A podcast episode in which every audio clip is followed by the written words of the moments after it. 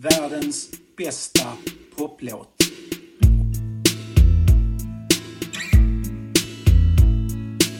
Världens bästa poplåt.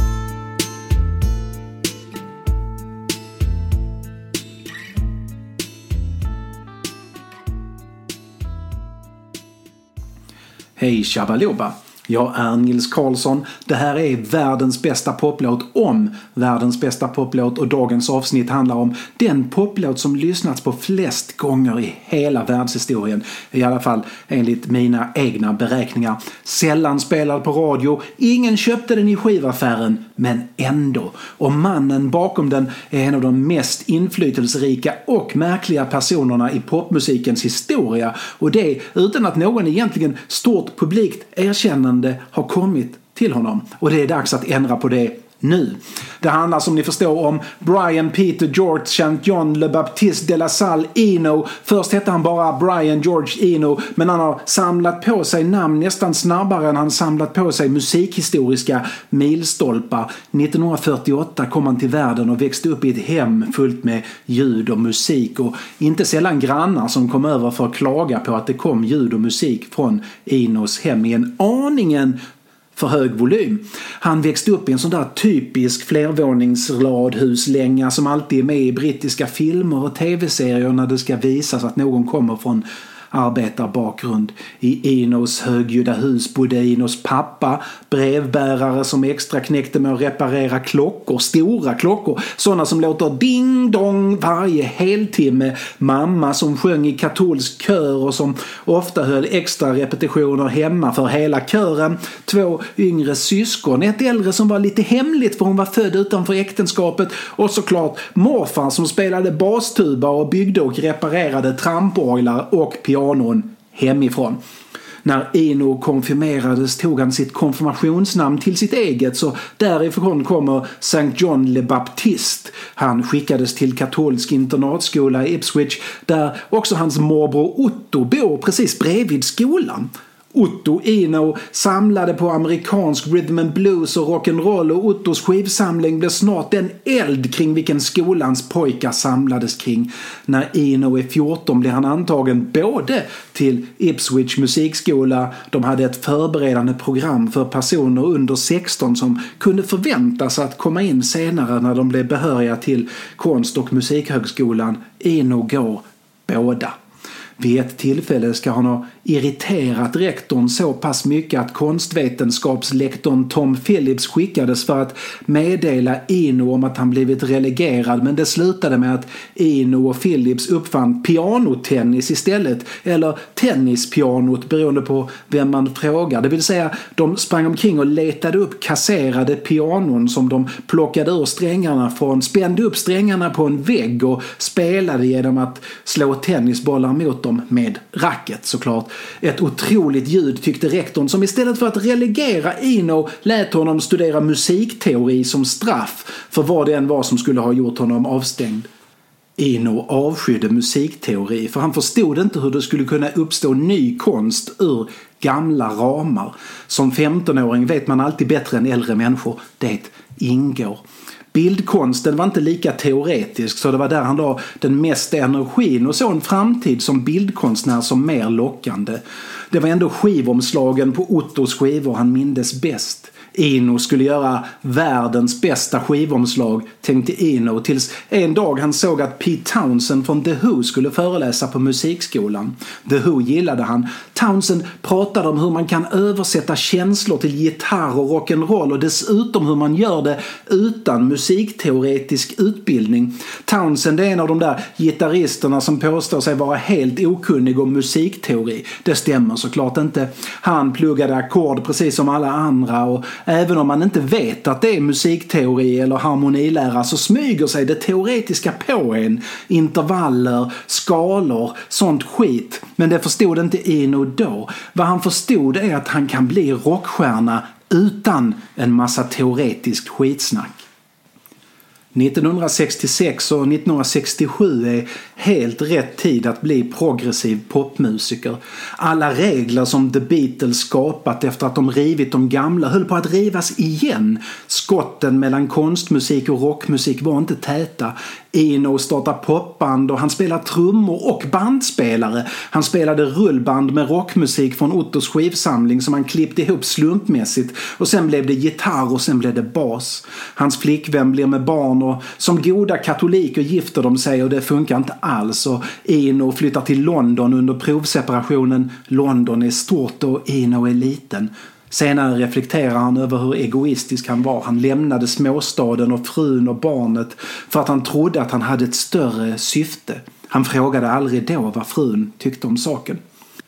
Mellan 1969 och 1971 jobbar in och ströjobb för att överleva medan han alltmer blir inbjuden att vara en del av Londons konstnärliga progressiva. Han får inte till det. Hans musikaliska och estetiska uttryck passar inte in i jazzen och inte i den mer strukturerade progrocken heller. Den mest stabila inkomsten han får och det mest tillfredsställande sättet att få utlopp för kreativiteten är när han får jobb som löpsedelsmontör och collagetillverkare för en stadsdelstidning. Men det håller inte det heller heller. Han blir otålig och börjar smyga in inslag i collagen som han tänker kan fylla läsaren med rädsla eller obehag och det är inte det reklamköparna är ute efter. I protest säger han upp sig och tar jobb på en firma som säljer hemelektronik. Utrustad med en lödkolv och en skruvmejsel stannar han kvar på natten och förbättrar högtalarna utan att någon bett om det eller ens uppskattar det. För mig, Nils, inte längre 20 och uppfylld av tanken på min egen oerhörda konstnärliga begåvning låter det som att Ino var både självdestruktiv och extremt förtjust i sig själv. Men visst, han var begåvad och mot slutet av 1971 skulle den begåvningen till slut hitta rätt. I alla fall nästan rätt. Och det av en slump in och missar ett tåg med några sekunder och kvar på perrongen står han och saxofonisten Andy McKay. McKay är saxofonist och det framgår av att han bar på en saxofon. De börjar prata och de trivs och som britter gör så går de på puben istället för att ta nästa tåg och det visar sig att McKay har en WC3-synt, en tidig analog synthesizer som inte har tangentbord för den gjordes innan det blev standard. Man spelar med rattar och spakar och genom att koppla om ljudkavlar. McKay kan inte spela spela på den men Ino tänker att hur svårt kan det vara? Så de bildar ett band för att spela ihop. Redan dagen efter slår de ihop sig med ett annat nybildat band och så uppstår Roxy Music. Planen är att de ska vara glammigast av de glammiga i glamrocken. Och i den nya glamrocken som växer fram kan Ino arbeta både visuellt och musikaliskt. Och han designar kläder och scenografi och plockar fram det farliga och märkliga i Brian Ferrys enkla poplåtar. Och det är brittiskt och det är fantastiskt och fantastiskt och fantastiskt igen. Och genombrottet kommer nästan omedelbart. De är världsberömda innan någon ens hört deras musik precis som Suede 20 år senare så skrevs de det nya popundret i hela landet innan ens första singeln kom ut. De kunde inte behålla sina gitarrister men eftersom deras rykte var så gott så provspelade alla lediga gitarrister i London för dem. Till slut bestämde de sig för David O'List som precis tagit sig tillbaka från fullständig alkoholistmisär efter att han fått sparken från The Nice. Det höll inte eftersom O'Lists nykterhet inte heller gjorde det. Men genom honom lärde de känna BBCs John Peel och King Crimson och Pink Floyd och Pink Floyds nya gitarrist. David Gilmore heter han tydligen, jag vet inte, jag lär mig inte de nya namnen, tipsade om Phil Manzanera. Med Manzanera stämde allt och Ino och Manzanera delade kärleken till att smyga in något fult fult och oroande mitt i det vackra. De spelar in en singel, de skapar kontrovers genom att uppträda i kvinnokläder, de skapar glamestetiken, de spelar på Top of the Pops, Virginia Plain når fjärde plats på topplistan innan skivhandeln inser att kvinnan på omslaget har en snopp i trosorna och så slutar de sälja den.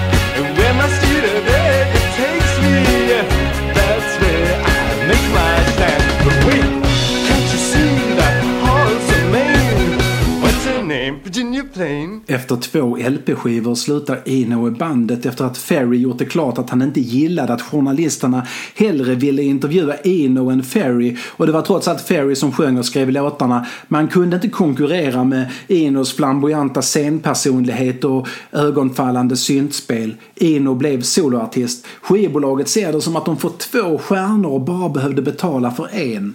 Två Roxy Music liksom.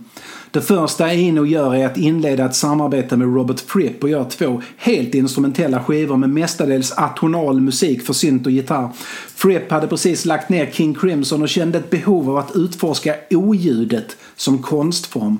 Han kände också ett behov av att hitta sätt att spela elgitarr genom en elektromagnetisk styrmackapär. Skivköparna kände inte ett större behov av att köpa No Pussyfooting eller Evening Star som skivorna hette.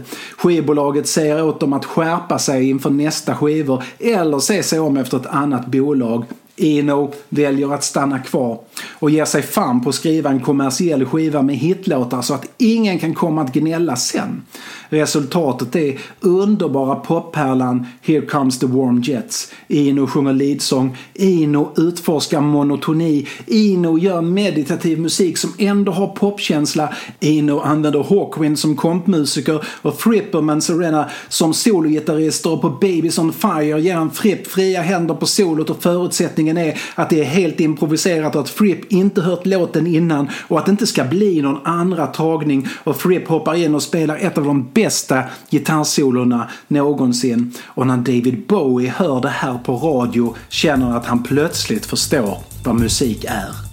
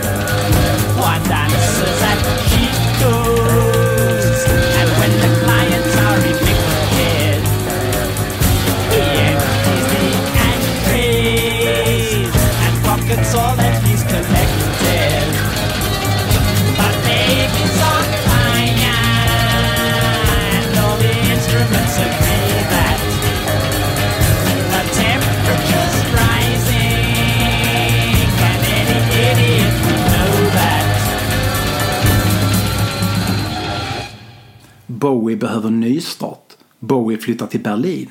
Bowie vill göra konstmusik och inte popmusik. Bowie vill uppfinna sig själv igen. Bowie känner inte igen sig själv i The Thin White Duke och Station to Station och 70-talet har slutat vara roligt. Han kan välja vem han vill att samarbeta med och han väljer Eno. Tillsammans gör de Bowies Berlin-trilogi. På Heroes plockar Eno in Robert Fripp för att spela gitarr, elektromagnetiskt styrd sådan såklart på själva låten Heroes. Det är magneten som gör att solot liksom flyter mellan tonerna. Tänk på det nästa gång ni hör det. Ebo kallar Fripp maskinen elektrisk stråke.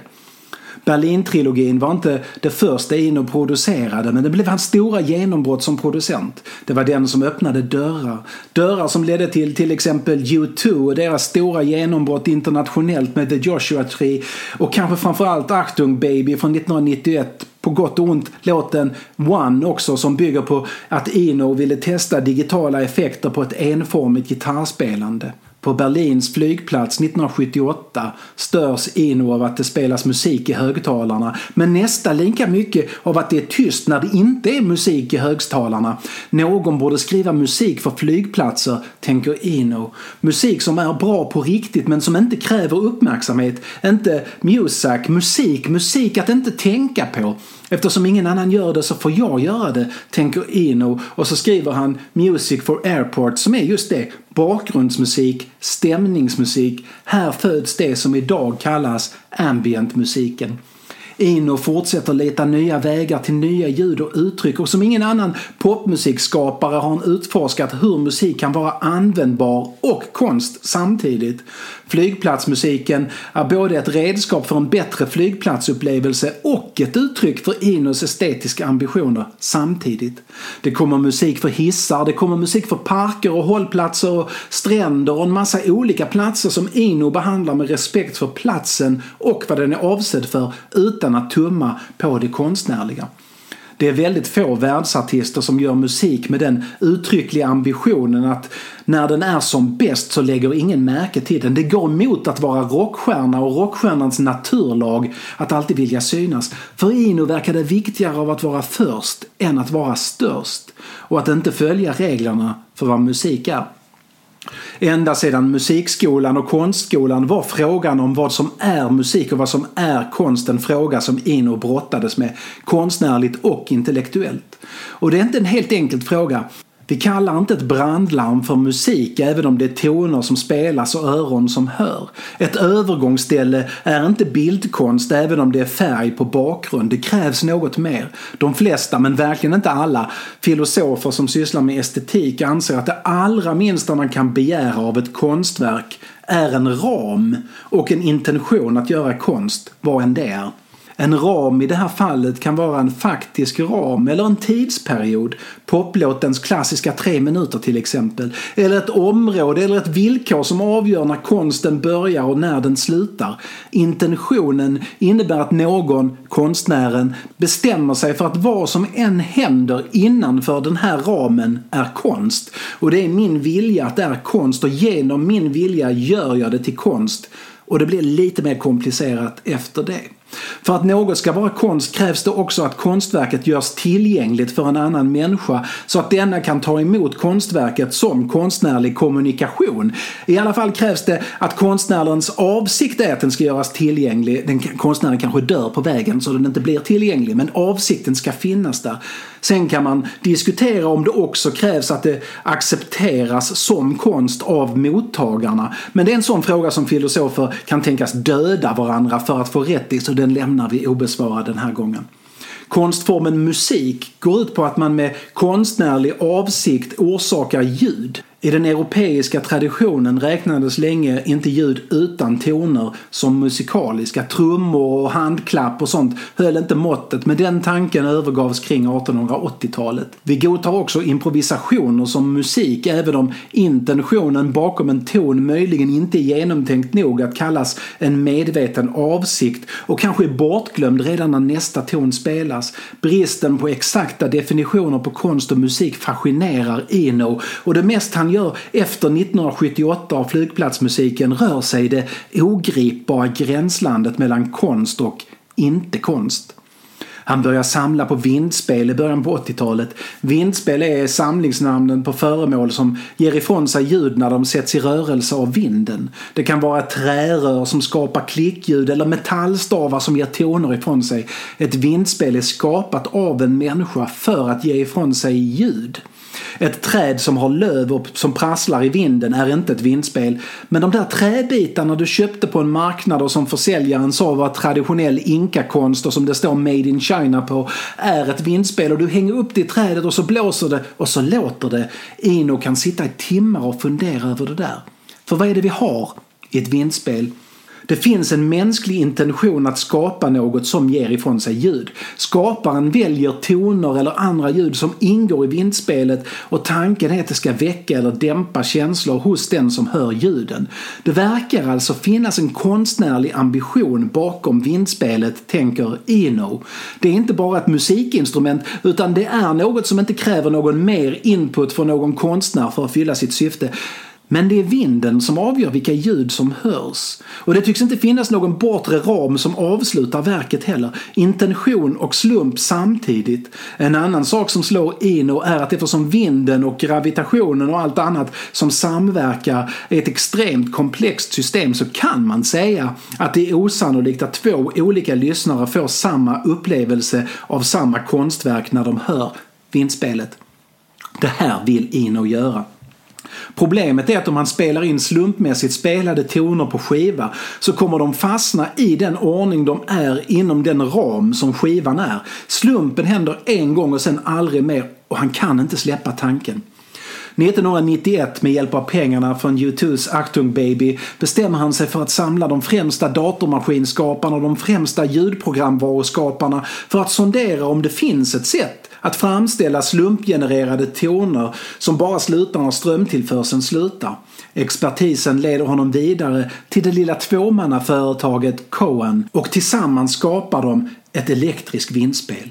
Datorn har möjlighet att jobba med betydligt fler toner och slagverksljud än ett verkligt vindspel. Men eftersom 1991 är jättelångt bak i tiden, nästan på medeltiden, så fanns det ändå en gräns. Och den gränsen var 1,44 megabyte för det var så mycket utrymme det fanns på en diskett. Ino fyller disketten med ljud. 12 olika algoritmer för slumpgenerering. Generative Music 1 släpps i 1000 exemplar i första versionen. Det hade tagit tid eftersom Ino ville ha en maskin som lät fantastisk och slump som faktiskt var slump. En slumpgenerator på riktigt och det är en komplicerad sak för programmerare. Några skulle hävda att det är rent av omöjligt, ens på teoretisk nivå. Så Generative Music 1 kom inte ut förrän 1995 och då var Microsoft redan igång med att göra programvaran bakom musiken oanvändbar eftersom den litade fullt ut på att det var Windows 3.1 som skulle vara det operativsystem som datorer använde. Så här kunde det låta, fast bara en gång på grund av slumpen. Ett utdrag från en av oändliga versioner av Generative Music 1.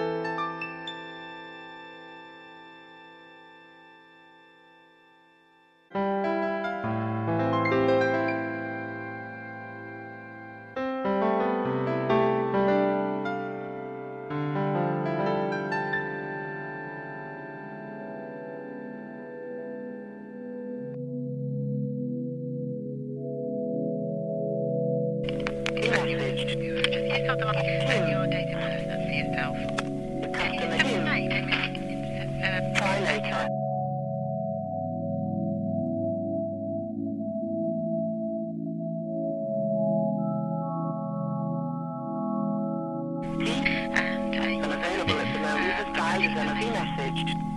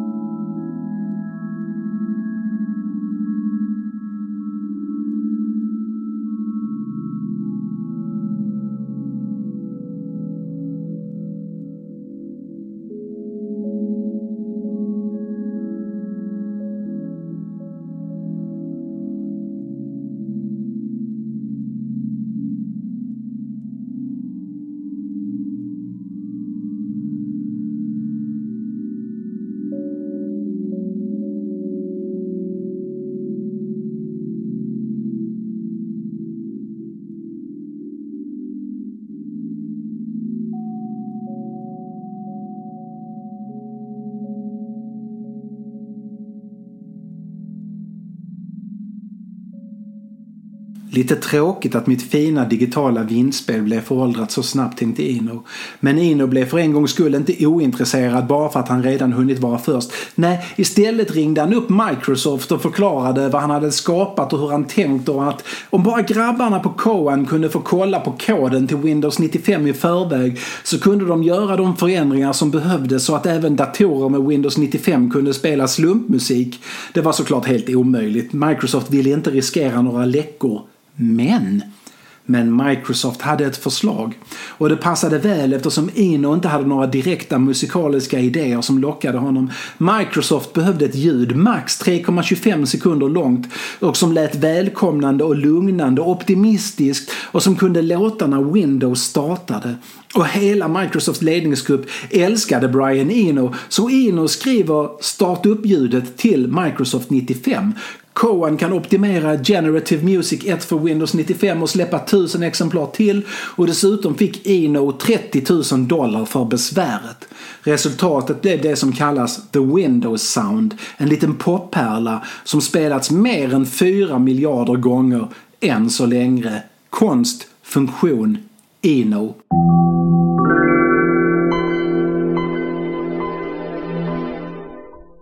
Visst, en mycket kort poplåt. En helt omöjlig poplåt. Men den är extremt mycket Brian Eno. Vilket inte minst hörs om den saktas ner 28 gånger och tonhöjdskorrigeras lite så att den inte sänks till oigenkännlighet. För lyssna på detta. The Microsoft Sound i en 28-dels fart. Mer Brian Eno än så här kan det nog inte låta. Och det är Brian Eno själv som har sänkt hastigheten med sina Eno-maskiner.